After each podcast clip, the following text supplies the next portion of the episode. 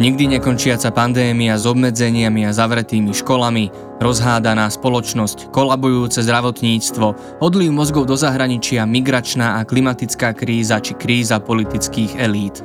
To len tak na ukážku, čomu všetkému v súčasnosti ako spoločnosť čelíme – Jednotlivcov ako mňa, vás alebo našich blízkych môžu zase trápiť napríklad samota, násilie vo vzťahoch, vážne duševné a fyzické ochorenia s chronickým priebehom, ekonomická neistota, chudoba, či vôbec len únava z celého roka a nedostatok motivácie a síl do toho ďalšieho. Toho, čo nás na tomto svete trápi, môže byť nesmierne veľa a v posledných rokoch sa zdá, že tých negatívnych aspektov a kríz už len pribúda. A za takýchto okolností nie je vôbec ťažké prepadnúť predstave, že už nikdy nebude lepšie. Inými slovami, začneme strácať nádej. Ale uvedomovali sme si dovtedy, že ju vôbec máme? Prečo nádej nie len, že umiera posledná, ale aj sa vynára až tesne predtým, ako nám dôjdu sily? A čo ju vlastne potom živí, keď ju v náročných chvíľach tak potrebujeme? O tomto, ale najmä o tom, ako ju nestratiť, sa budem dnes rozprávať so psychológom a riaditeľom IPčka Marekom Madrom. Počúvate hm, podcast internetovej linky dôvery ipčko.sk. Moje meno je Marek Franko.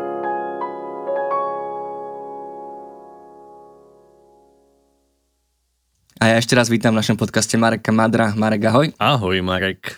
A rovno dávam aj do pozornosti, že tak ako minulý rok budeme s Marekom hodnotiť uplynulé obdobie, uplynulý rok 2021 výpečku v špeciálnej koncoročnej epizóde a táto bude ešte aj špeciálna tým, že bude nahrávaná naživo počas live streamu na Instagrame, takže ak sa k nám chcete pridať a aj sa nás niečo pýtať, tak 27. decembra o 7 hodine večer nás nájdete na Instagramových účtoch IPčka a podcastu. Hmm. Takže toľko krátke oznamy, čo nás ešte tento rok čaká v rámci nášho podcastu a teraz poďme k tej našej téme, že ako nestrácať nádej, ale aby sme možno mohli začať tým, že ako ju nestratiť, tak si povedzme, že vlastne čo to tá nádej je, či má nejakú definíciu, alebo či to je nejaký pocit, alebo je to tá viera, čiže čo to vlastne nádej, možno podľa teba ako psychológa, alebo podľa teba ako obyčajného človeka, vlastne čo to tá nádej je? Nádej ako taká je ťažko opísateľná, je ťažko uchopiteľná. Kde si som našiel, že existuje 26 definícií nádeje. Nádej ako taká, ako pojem je samozrejme abstraktný pojem a nemôžeme ju teda ani nejakým spôsobom chytiť, nemôžeme ju ani vidieť. Napriek tomu mám pocit, že nádej vidíme v každom príbehu, ktorý sa deje okolo nás a možno je dobre povedať si hneď na úvod, že nádej je niečo, čím sa ľudia, najmä teda filozofii, čomu sa venovali niekoľko stoviek rokov a možno zvláštne je, že to bolo skôr vnímané v takom negatívnom kontexte, že, že nádej je bláznovstvo, nádej je naivita, je to niečo negatívne, čo oslabuje osobnosť, niečo, čo prináša dokonca zmetok, utrpenie, pretože s nádejou súvisí aj utrpenie. A taký prílišný optimizmus samozrejme tí filozofii pripisovali bláznovstvu ako mm-hmm. takému. No ale potom vstúpilo do toho kresťanstvo a to úplne zmenilo obsah toho pojmu, kde nádej samozrejme predstavuje cnosť spolu s vierou a láskou. Čiže často by sa mohlo zdať, že nádej je vlastne synonymom slova viera, ale ten pojem e, má trošku iný obsah a keď ju doplníme ešte o tú lásku, tak to vlastne ako keby prináša taký ten ucelený pohľad na zmysel života, pretože to súvisí so zmyslom všetkého, čo robíme. Keď som spomínal ten kresťanský e, pohľad na nádej, tak uh, veľmi odporúčam si pozrieť encykliku, alebo teda dokument Benedikta XVI. Josefa Ratzengera, ktorý je celý o nádeji. Spesalvi sa volá tá encyklika, tak uh, nech sa páči, určite si to pozri, prečítaj. Uh-huh. A ja keď som ju čítal, pred pár rokmi, tak uh, Josef Ratzinger ako taký sám experimentuje s tým, že kde je tá hranica medzi nádejou a vierou. A je to veľmi mm-hmm. teda zaujímavé. A nádej ako taká je samozrejme vnímaná aktuálne aj to modernou psychológiou ako veľmi zaujímavý fenomén. Veľké množstvo psychológov sa venuje práve definovaniu tej nádeje, ale aj cestám, ako tú nádej živiť, ako tú nádej mať, udržiavať si ako taký oheň a mhm. všetky tieto psychologické teórie sa vlastne rozdeľujú na dve také časti, kde sa hovorí o emocionálnom základe a kognitívnom základe. Veľmi často sa o nádeji hovorí ako o emócii. Ale nádej nie je len emócia, pretože je za tým aj tá kognitívna zložka, to zvládanie, to premýšľanie, tie racionálne veci, kroky, ktoré vieme ovplyvniť. A teda, keď si sa ma pýtal, že či ide o presvedčenie, alebo je to pocit, tak existujú teórie, ktoré hovoria, že základ nádeje je pocit a na tej opačnej e, strane barikády hovoria psychológovia, že ten základ nádeje je kognitívny a teda že človek je sám schopný dosahovať svojimi činmi nejaké pozitívne uh-huh. výsledky. Ja sa teda stotožňujem alebo pripájam k tomu, že to obsahuje aj tú emocionálnu aj kognitívnu zložku, že ide o emóciu, ktorá ovplyvňuje naše myslenie, presvedčenie a správanie. Uh-huh. Čiže možno keď už im tak dopredu, že dá sa nejako nádej, nie že naučkovať, ale akože vieme si vytvoriť nádej, že je to akoby v našich silách alebo keď ako tie emócie nedokážeme ovládať, tak ani tú nádej nevieme vlastne ovládať, že proste buď ju máme, alebo ju nemáme. Nádej je v podstate, zase v tom mojom svete som si to tak uh, snažil zjednodušiť, je to túžba po nejakom cieli. Je to o tom, že vidím niečo, čo dokážem dosiahnuť, respektíve vidím niečo, čo teoreticky je dosiahnutelné, ale uvedomujem si tú námahu, tú cestu mm-hmm. a uvedomujem si teda, že s tým bude spojené nejaké utrpenie, nejaká snaha, nejaká mm-hmm. bolesť. A ak nám chýba nádej, tak hovoríme o tom, že nám v podstate chýba motivácia, alebo že nám chýba predstava o tom cieli. Že nám chýba odpoveď na otázku, čo je pred nami. Toto nevidenie toho, čo je pred nami, väčšinou súvisí s vyčerpanosťou, so sklamaním, so rôznymi zraneniami, s tým, že nevidíme vlastne zmysel v tom, že prečo sa máme snažiť. Uh-huh. Že nemáme niečo pred sebou, čo je uchopiteľné, čo považujeme za užitočné, na čo sa tešíme. Uh-huh.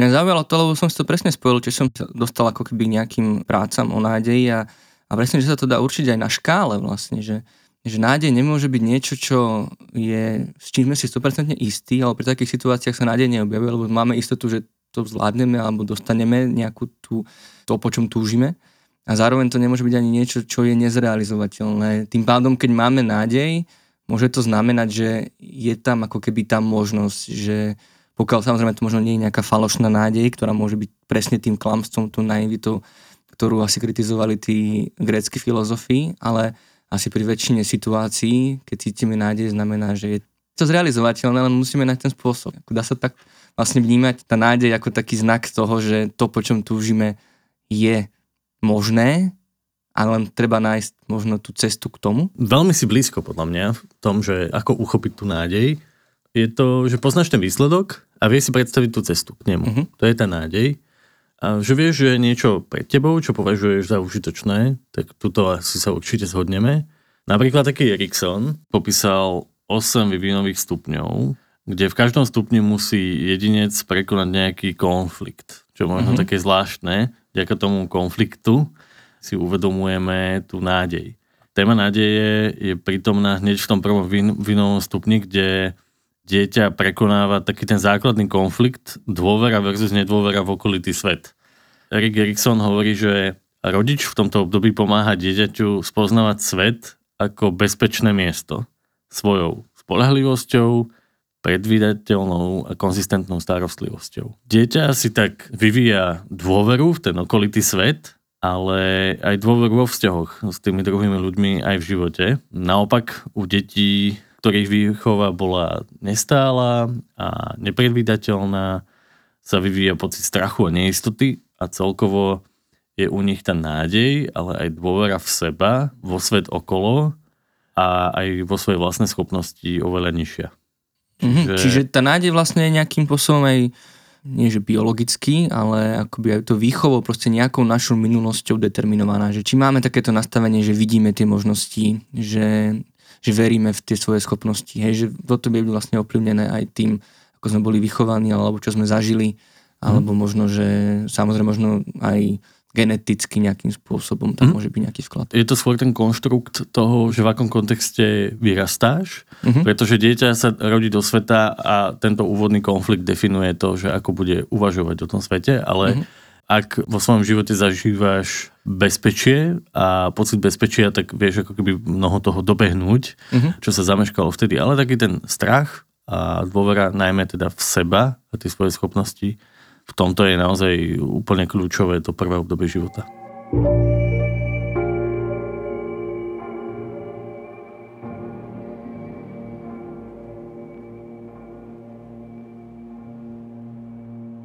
Čiže len to tak rýchlo zosumarizujme, že nádej teda je niečo, čo, na čo vplyvá veľa vecí, ale s ktorou sa dá pracovať. To, že možno tu nádej nejakým spôsobom nemáme alebo necítime, neznamená, že je to s nami také zlé, ale možno, že je to o tom, nie že spôsobe myslenia, ale akoby o takom tom prístupe, alebo možno aj tréningu. Dá sa to aj takto nazvať, že vieme ako keby trénovať to, že či cítime tu nádej? No, O nádeji začneš uvažovať vtedy, keď máš pocit, že ju strácaš, že si nemotivovaný, že sa deje v tvojom živote niečo, kde do, začínaš rezignovať. Uh-huh. A tá rezignácia prichádza práve s tým sklamaním. To, že tie kroky, ktoré realizuješ, nestačia na to, aby si dosiahol ten svoj cieľ. Pretože samozrejme do toho výrazným spôsobom zasahujú aj okolnosti vonkajšieho sveta. Napríklad teraz počas týchto dní tu máme všelijaké pravidlá, uh-huh. ktoré nás majú chrániť a už tých pravidel bolo toľko, že vlastne sa v nich strácaš a strácaš chuť a motiváciu ich realizovať, pretože o niektorých z nich napríklad môžeš aj pochybovať, že či to je použiteľné v tvojom živote a či to prinesie ten cieľ, ktorý každý z nás máme. A každý ho máme trošku niekde inde posunutý, alebo nejakým iným spôsobom by sme ho definovali alebo uchopovali. Nádej ako taká sa objaví v tej plnej nádhere situácii, keď e, začneš uvažovať nad tým utrpením, ktoré si začneš uvedomovať. A dobrá správa je, že tú nádej dokážeš objaviť vtedy, keď dokážeš objaviť nejaký dosiahnutelný, realizovateľný cieľ. A to je vlastne aj tá cesta a celý ten náš podcast môže aj v tejto chvíli skončiť, pretože keď strácame nádej, tak je to o tom, že máme zle nastavený ten cieľ, ku ktorému smerujú tie naše snahy, pocity, psychológovia navrhujú, ako to riešenie posunúť naozaj ten cieľ a pokiaľ je to možné, tak stanovovať si maličké ciele, maličké kroky, ktoré dokážeme ovplyvniť. To, čo je veľmi dôležité, je, že sa musíme pri každom tom úspechu, každom tom kroku, ktoré vedie k tej nádeji, k tomu veľkému cieľu odmeniť, aby sme zažívali aspoň tie nejaké príjemné pocity. Keď zažívame tú krízovú situáciu, tak nám je proste ťažko trpíme a vtedy je dobré nájsť nejakého sprievodcu, niekoho, kto nám dokáže ukázať, že, že nejaký cieľ je realizovateľný. Uh-huh. Keď hovoríš o tej pandémii, to je taký možno nie úplne akože e, ideálny, ale ako možno na také myšlenkové cvičenie dobrý príklad presne, lebo tá nádej, presne keď už strácame tie sily, si vravil, že vtedy tá nádej začne pomaličky vyliezať možno presne na tej hrane toho, kedy ešte cítime, že ešte niečo zvládneme, ale už zároveň vieme, že už nám tá situácia veľa tých síl odčerpala, čiže asi sa najčastejšie hovorí o, o nádeji pri ľuďoch s nejakým dlhodobým chronickým ochorením, či už fyzickým alebo duševným, ale tá pandémia tým, že trvá už tie dva roky, že ideme stále hore, dole, chvíľu to dobre, chvíľu je to zlé, tak možno, možno by to bol dobrý experiment sa na to pozrieť, že, že prečo vlastne, ako keď si spomenieme dva roky dozadu pri tej prvej vlne, ak sme boli všetci namotivovaní a nadšení a solidárni a pomáhali sme si a teraz sme o dva roky ďalej a a sme v úplne inej situácii. Dá sa na tomto vidieť vlastne možno to, ako na nás vplývajú dlhodobé problémy a ako vlastne aj na ten náš pocit tej nádeje vplývajú také tie neustále zostupy a pády? Tak ako si hovoril, pandémia je tu dva roky, nič nové na svete nehovorím, ale zdá sa, že nás to vedie k takej naučenej bezmocnosti, že voči tomu celému sme už bezmocní a sme z toho frustrovaní a mhm. unavení, čo teda ovplyvňuje to naše prežívanie a našu nádej, že raz to skončí a vidí na toho, že my vlastne nevieme, aký bude ten svet po pandémii, že bude iný, že dokonca si začíname uvedomovať, že nebudeme môcť žiť tak, ako sme to poznali pred tými dvomi rokmi, tak e, v nás vyvoláva obavy, akákoľvek zmena v nás vyvoláva obavy a, a nepríjemné pocity na začiatku. Pandémia má teda výrazný vplyv na to naše prežívanie, a jeden z tých dôkazov, ktoré ja zažívam, tak sú napríklad tie naše dáta, tie kontakty, tie množstva kontaktov uh-huh. a tie príbehy ľudí, ktorí za nami prichádzali a neustále prichádzajú. Počet všetkých tých žiadostí niekoľkonásobne narastol a je to prirodzený dôsledok toho, že niečo podobné ako pandémia sme ešte nezažili. Nevieme, ako máme na to reagovať, nevieme, čo máme robiť, v podstate sa učíme, akým spôsobom máme v tejto situácii fungovať a keďže je to niečo úplne nové, čím sme to teraz nemali skúsenosť, tak to v nás vyvoláva také tie obavy. A ako náhle zažívame niečo v tých obavách, čo nám neprináša ten pocit bezpečia a istoty, tak to všetko narúša tú nádej, ktorú prežívame. A keď nemáme nádej, tak to cítime v našom tele napríklad. Naše telo nám veľa toho hovorí o tom, čo sa deje v našom podvedomí. Sú to vlastne neustále opakujúce sa podnety.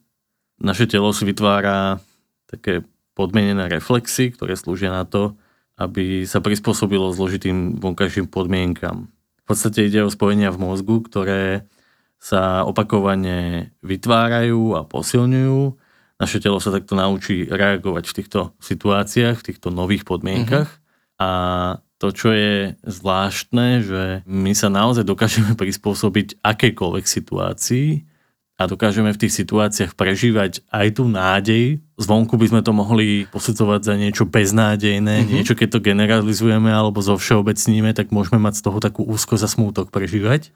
Ale keď sa pozrieme na tie jednotlivé príbehy, na tie jednotlivé dni, a sme naozaj poctiví a nenecháme sa len ako keby vtiahnuť do takéhoto všeobecnenia, tak sa nám vlastne darí tou pandémiou prechádzať. Trvá to dlho, mm-hmm. poznáme nejaké nástroje, vidíme pomenovávame aj tie naše frustrácie a to nešťastie a tú obrovskú bolesť, ktorú tá pandémia asi je úplne zbytočne prináša do tých ľudských osudov a príbehov, ale zdá sa naozaj, že napredujeme. Aj to naše telo sa adaptuje na tú situáciu a to je dôkaz toho, že tá nádej tu je. Uh-huh. Že ju niekde dokážeme každý deň aplikovať, dokážeme ju nasledovať. Čiže dá sa to opäť možno, keď robíme takú čiaru, že to zovšeobecníme, že možno tá nádej je aj o tom, že či sme schopní ju vidieť, teda, že nakoľko ako keby jemne sa dívame na tú situáciu. Či ju vnímame v celistvosti ako proste niečo nepríjemné, nezvládnutelné, alebo dokážeme si ju rozdrobiť na tie malé kroky. Zároveň možno aj ten časový úsek v tom hrá úlohu, že, že sa musíme adaptovať vlastne. Možno, že nová situácia v nás vyvoláva tu beznádej, lebo ju nepoznáme, ale ako sa trošku akoby tak usadíme, rozpozeráme, začneme si všímať, čo sa robiť dá, čo sa robiť nedá, teraz sa nám začne ukazovať vlastne to svetelko niekde, že aha, týmto spôsobom že možno je to akoby aj o, o tomto takom všímaní si, o takom, o trpezlivosti pri... No je to utrpenie. Je to utrpenie, áno, naše vlastné utrpenie. Hej, akože, a, áno, vždy je to náročné, lebo inak by to samozrejme potom e, bolo pre nás asi ľahké a tu nádej by sme ani nepotrebovali. Ono je prirodzené to, že máme všetci pocit toho neúspechu a sme z toho frustrovaní, pretože naozaj tých opatrení, všelijakých mm-hmm. tých pravidiel, ktoré ak sme naozaj k sebe poctiví, tak máme s nimi rôznu skúsenosť aj v tých mm. našich životoch, že, že veľa vieme aj polaviť, veľa vieme ako keby, že nenasledujeme len tak slepo všetky mm-hmm. tie opatrenia a vyberáme si. Ale celkovo, keď sa na to pozeráme, tak práve kvôli tomu, že to trvá dlho, že to je také intenzívne, že je to vlastne tak tragická situácia, v ktorej žijeme, tak sme z toho frustrovaní a nevidíme výsledok tej našej každodennej nejakej snahy mm. alebo toho boja, toho vlastného utrpenia, že by malo nejaký obrovský vplyv na tú budúcnosť, na to skracovanie tej pandémie napríklad. A keď sa tento neúspech opakuje viackrát, môže to viesť k tým dlhodobým pochybnostiam v našej vlastnej schopnosti.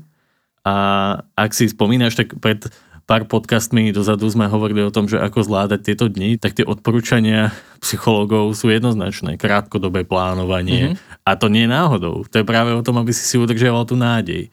Je to o tom, aby si stanovoval tie krátkodobé ciele, nie veľmi dlhodobé ciele. Mm-hmm. Preto, aby si si udržal nádej, aby si si udržal tú motiváciu a chuť a mal pocit, že niečo dokážeš ovplyvniť. Lebo mm. to, čo v skutočnosti dokážeš ovplyvniť, to, čo sme hovorili na začiatku, je, že môžeš mať nejaké emócie, môžeš mať nejaké teda pocity, ale máš aj nejaké skúsenosti, ktoré vplyvajú na to tvoje vnímanie toho celého, že či máš nádej, že skončí tá pandémia, alebo strácaš tú nádej. A keď sme pred chvíľkou hovorili o tom, že nádej si začneš pomenovať a uvedomovať vtedy, keď sa trápiš, keď eh, ti chýba motivácia a mm-hmm. predstava toho cieľa, tak to samozrejme veľmi výrazným spôsobom popisuje aj tá dnešná situácia, v ktorej sa všetci ocitáme. No a tá najväčšia výzva pre nás je, aby sme verili v tie naše vlastné schopnosti a stanovovali si také ciele, ktoré môžeme ovplyvniť, ktoré vieme dosiahnuť. A áno, chce to veľa síl, veľa odhodlania, najmä v situáciách, kedy sme zranení.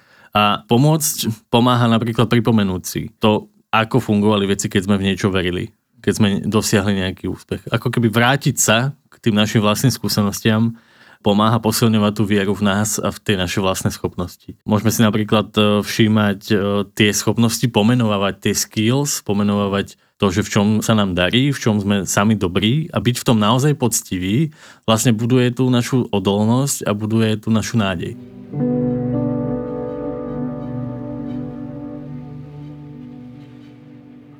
Mne sa pri tejto téme vynorilo aj slovičko, ktoré v našom podcaste veľmi často zaznieva a to je slovo zdroje, ktoré sme asi nikdy poriadne nevysvetlili, len tak akoby takými dovedkami.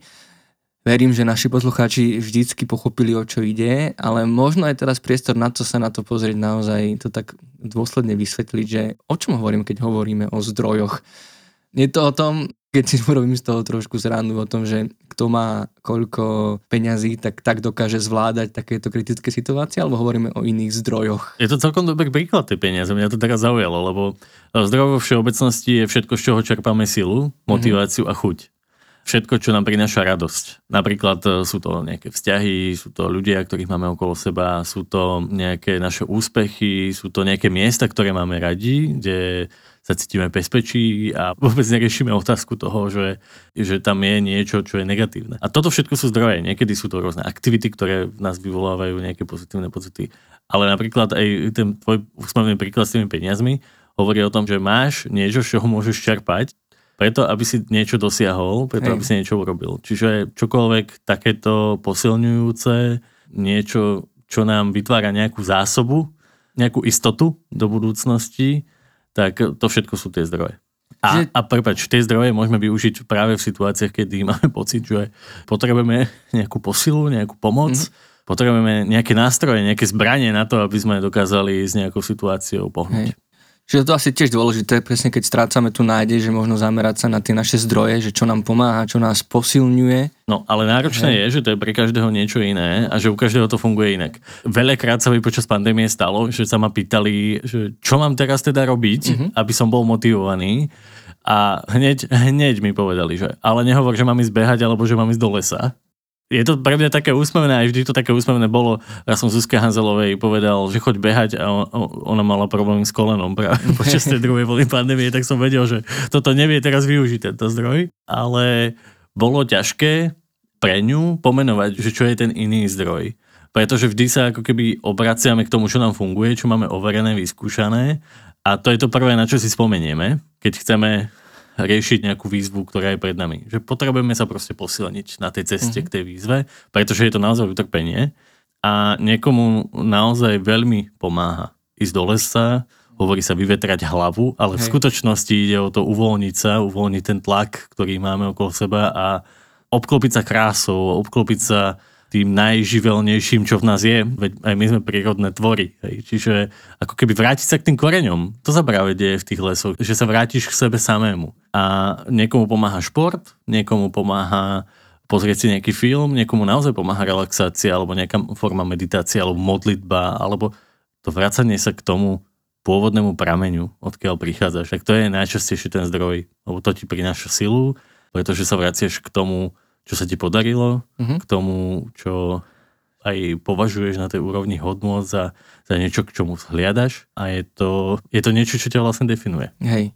tomu to rozumiem, ale stretol som sa s takými dvoma problémami, ktoré sa s týmito zdrojmi viažú, lebo keď ich máme, máme ich dostatok, tak vlastne to je veľmi fajn. Môžeme ich eh, si vyberať podľa tej nálady, môžeme akoby ich rôzne variovať, ale čo možno eh, ľudia, ktorí sa možno nad týmto nikdy nezamýšľali na touto otázkou, alebo sú naozaj tak zaplavení povinnosťami, že veľmi dlho neboli ako keby v kontakte so sebou, s tými svojimi záľubami, s tým, čo majú radi, s tým, čo ich baví, pričom si vedia oddychnúť, že ako vôbec hľadať tie zdroje, keď nám nenapadá nič také, čo by bolo pre nás zdrojom v tomto slova zmysle. A možno, aj keď sme teda pri tých eh, prirovnaniach s peniazmi alebo s prameňom, že čo možno robiť, keď sa tie zdroje vyčerpajú, lebo vlastne to možno netreba zabúdať, že možno to, čo nám funguje, že nemusí to fungovať do nekonečná, že možno to niekedy prestane pre nás byť takým tým nabíjačom energie, ale proste zrazu už to stratí to čaro. A buď navždy, alebo minimálne na nejaké obdobie čo v takýchto chvíľach, kedy sa zdáme byť taký, že bez zdrojov. No fantastické je to, že, že stále vieš ako keby meniť ten svoj cieľ, ku ktorému smeruješ. Že vždy ho vieš predefinovať, vždy vieš objaviť nejakú cestu a niekedy ti v tom môže pomôcť práve ten zdroj toho nejakého blízkeho človeka. Alebo možno, keď to nedokážeš realizovať cez svoje vzťahy, ktoré máš okolo seba, tak ti v tom napríklad môže pomôcť ten odborník. V zásade ešte potrebujem povedať to, že tá frustrácia, že ten pocit, že nemám tie zdroje, tak súvisí so stresom. Súvisí to s tým, že keď dlhodobo máme pocit, že sa nám nedarí, tak to v nás vyvoláva stres. A ten stres ako taký treba najprv odbúrať, preto aby si odhalil tú cestu. A tie zdroje si všetky treba budovať, si ich treba ako keby pestovať. Je to taká ako keby prevencia, ktorá vlastne znamená odolnosť, to ďalšie slovo, reziliencia. Uh-huh. Kedy sa učíme vlastne, ako spracovávať ten stres. A keď ten stres je dlhodobý a je ho viac, ako je zvládnutelné, tak potom hovoríme o nejakých ochoreniach, pretože to naše telo vlastne nedokáže sa vysporiadať s tou obrovskou náložou stresu a nejakým spôsobom kričí, že poďme to robiť inak. Keď to tak veľmi zjednoduším, tak sa vrátim k tej vete, ktorú som povedal pred chvíľkou. Veľmi múdro alebo ľahko sa teoretizuje o tom, že predefinuj ten cieľ, ku ktorému ideš. Ale ako? To je tá výzva. To je to, čo zase ako keby prináša ten pocit frustrácie, prináša taký ten negatívny pocit, možno už aj v tejto chvíli strácame pozornosť na to, že že hovoríme o tom, že máš dosahovať nejaký výkon. Dosiahnuť niečo znamená nejakú obetu. Znamená to aj veľa nepríjemných pocitov. No a potom, keď dosiahneš ten cieľ, tak nemusí priniesť tú slasť, nemusí ti priniesť tú odmenu, ktorú si na začiatku očakával a potom z toho môže byť sklamaný.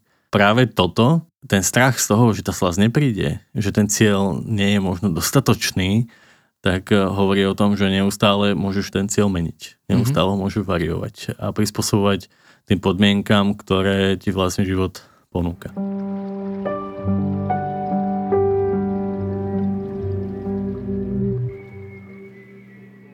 No a keď sme pri tom, že ten cieľ neprináša uspokojenie, tak možno pristavme sa pri takých situáciách, kedy naozaj sme mohli povedať, že sú beznádejné. Že možno nielen to, že už my akoby necítime akoby tú odmenu z toho dosiahnutia toho cieľu a možno, že ten cieľ naozaj je pre nás tak vzdialený, možno hovorím o zdraví. Naozaj zdravie nedokážeme ovplyvniť, niektoré ochorenia sú nezvratiteľné, nevyliečiteľné.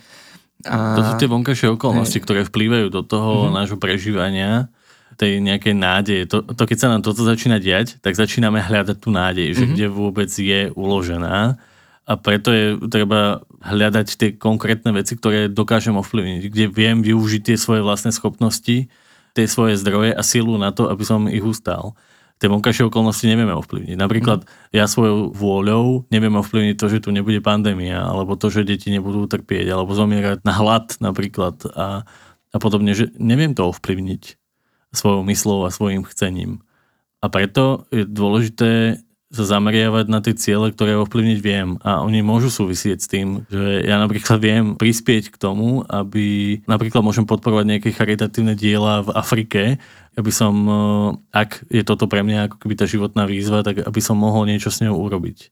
Aby som mohol aspoň malú časť toho ovplyvniť. Alebo keď máme vo svojom okolí niekoho blízkeho, pri kom vieme, že ho strácame a že to nevieme zastaviť, tak to, čo vieme urobiť, je ovplyvniť ten čas, ktorý spolu máme. Tú kvalitu toho prežívania, tej emocionality, tú energiu, ktorú vynaložíme na to žitie, na to, čo ovplyvniť tu a teraz vieme. Uh-huh.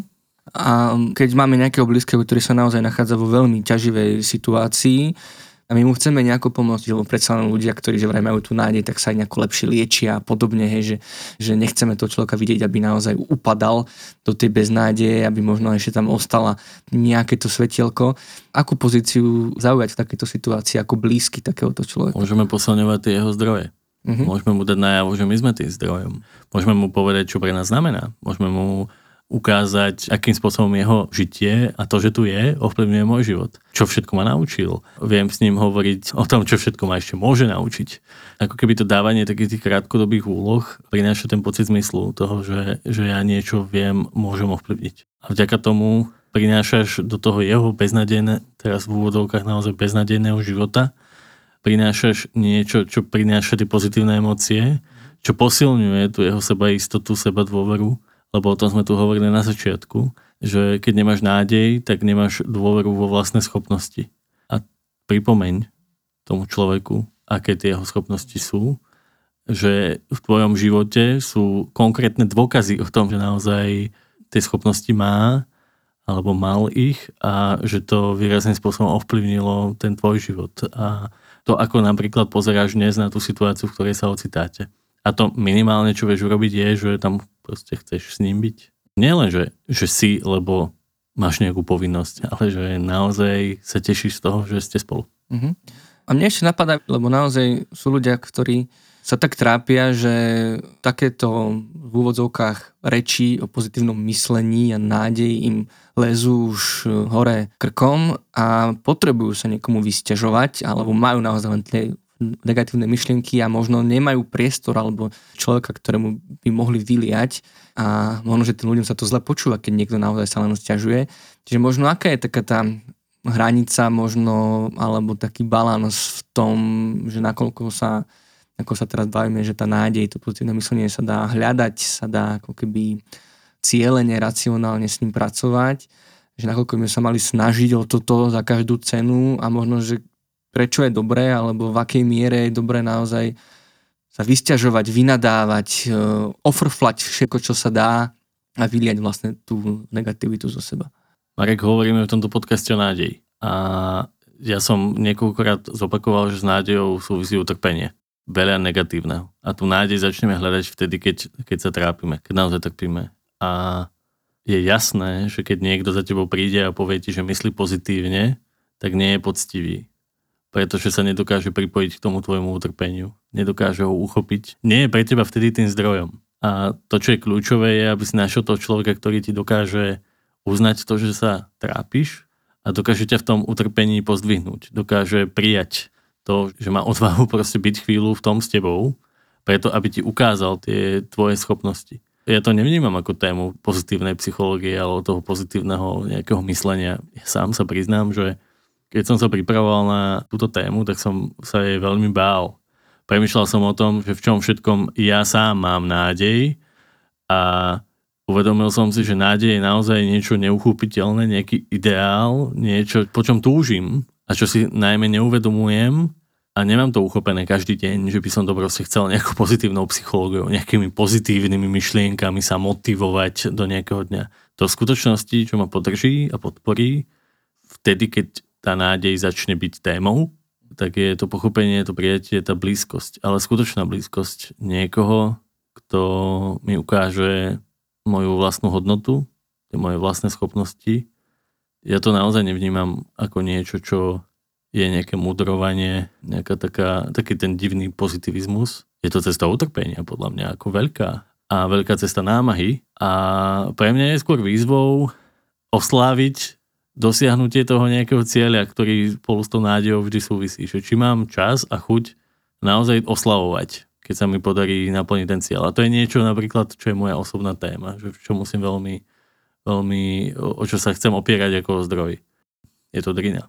Ale baví ma to, lebo je to stále ako keby o tom, že viem, že niekam sa posúvam, viem, že tie výzvy, aj tie ťažkosti, aj to utrpenie, síce vtedy, keď trpím, tak tomu nerozumiem a nechcem to mať vo svojom živote. Radšej by som sa samozrejme len tešil zo života, alebo tešil z toho, čo máme, čo robíme, čo sa nám darí, ale, ale je to fakt cesta snahy, námahy, výkonu.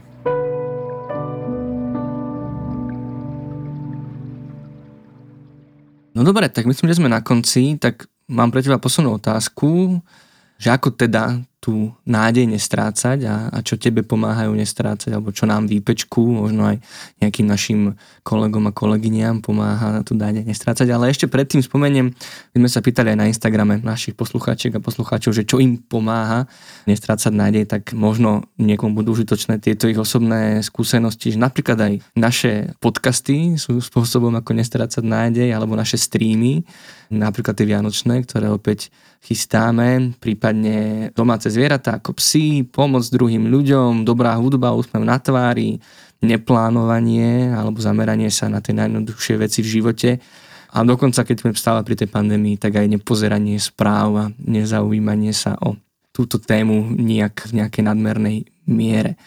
Tak, a Marek, čo ty teda, čo je pre teba ten spôsob, ako nestrácať nádej? Ťažkú otázku som mi dal keď hovoríš o nádeji, tak vždy, keď sa o nej chceš uvažovať, tak musíš automaticky uvažovať nad niečím, čo nefunguje, nad niečím, čo, pri čom sa trápiš.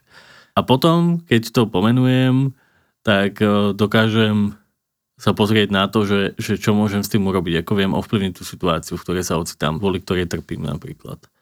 Mať zdroje, mať okolo seba ľudí, ktorí dokážu nielen hodnotiť a mudrovať v tej chvíli, že čo všetko mám robiť, ale naozaj empaticky byť so mnou v tých situáciách, podporiť ma a spolu so mnou hľadať, je niečo, čo mne veľmi pomáha tú nádej znova a znova objavovať a vďaka tomu objavovať aj potenciál tých jednotlivých zdrojov. Ja som napríklad počas pandémie začal robiť veci, ktoré som predtým nerobil začal som sa potápať. Má to niekoľko dôvodov. Jeden z nich je, že pri tom potápaní vnímam ako panikárim. Ja som na tejto pozícii riaditeľa výpečku v situácii, kedy mám pomôcť a podporiť mojich kolegov, keď oni strácajú nádej pri jednotlivých klientoch, hľadať nejakú cestu riešenia. A teda toto je akože obrovská zodpovednosť a obrovská nálož. Také ako naozaj náklad. A za tie roky som mal pocit, že to potrebujem nejakým spôsobom posunúť a potrebujem nájsť ešte nejaké iné zdroje, možno aj v sebe a spoznať, že ako byť v kontakte sám so sebou a vrácať sa k tým svojim vlastným zdrojom. A pri tom potápaní je toľko paniky, vlastnej paniky, s ktorou ja mám naozaj živé skúsenosti, že, že som tam objavil, že ako vlastne pracujem s tým vlastným strachom, s tým vlastným stresom, s tou vlastnou uh, úzkosťou. A to sa snažím napríklad ponúkať ďalej. A vždy ma mimochodom zaujímalo, že čo je pod hladinou.